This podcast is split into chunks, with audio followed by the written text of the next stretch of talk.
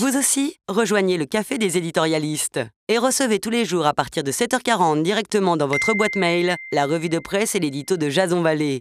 Des points de vue tranchés sur l'actualité et des médias passés en revue. Alors ne perdez plus une minute et découvrez d'autres contenus inédits en cliquant sur le premier lien en description. Le Café des éditorialistes, c'est chaque matin l'essentiel de l'actualité, le temps d'un café.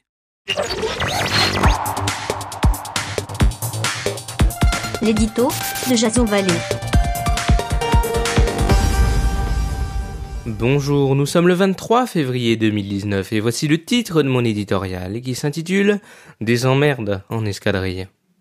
Certains diront que la remise du rapport de la commission d'enquête parlementaire du Sénat et la mise en détention provisoire d'Alexandre Benalla par le tribunal de Paris sonnent comme une étrange coïncidence.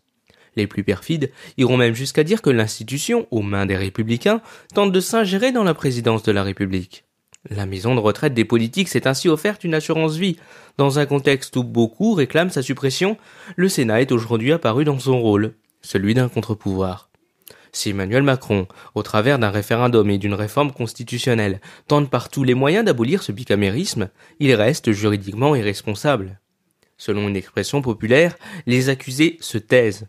L'arrogance du chef de l'État demandant à ce que l'on vienne le chercher, sa complaisance envers son tumultueux conseiller dans une récente interview, conjuguée à un assourdissant silence depuis les premières révélations du scandale, ne font guère de doute.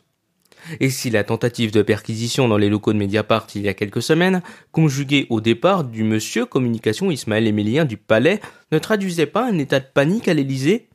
Devant cet amateurisme politique, on en viendrait presque à regretter François Hollande.